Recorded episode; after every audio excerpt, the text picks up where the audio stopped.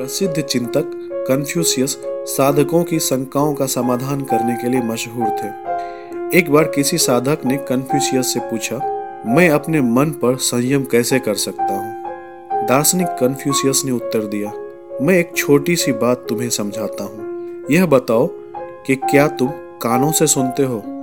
साधक ने कहा हाँ। कन्फ्यूशियस ने कहा, मैं नहीं मानता कि तुम कानों से सुनते हो, तुम मन से सुनते हो। एक काम करो, आज से केवल कानों से सुनना प्रारंभ करो, मन से सुनना बंद कर दो। तुम जीव से चखते हो, मैं नहीं मान सकता। तुम मन से चखते हो, आज से केवल जीव से चखना प्रारंभ करो, मन से चखना बंद कर दो। मन पर अपने आप संयम हो जाएगा। यही रूपांतरण का एक सूत्र है। केवल कान से सुनो, आँख से देखो और जीव से चखो। उसके साथ मन को मत जोड़ो। साधना सफल हो जाएगी। सबसे ज़रूरी चीज़ है कि अपने जीवन का आनंद ले, खुश रहे। बस यही मायने रखता है। ज़िंदगी छोटी है और ये आप पर निर्भर है कि इसे मीठा बनाए।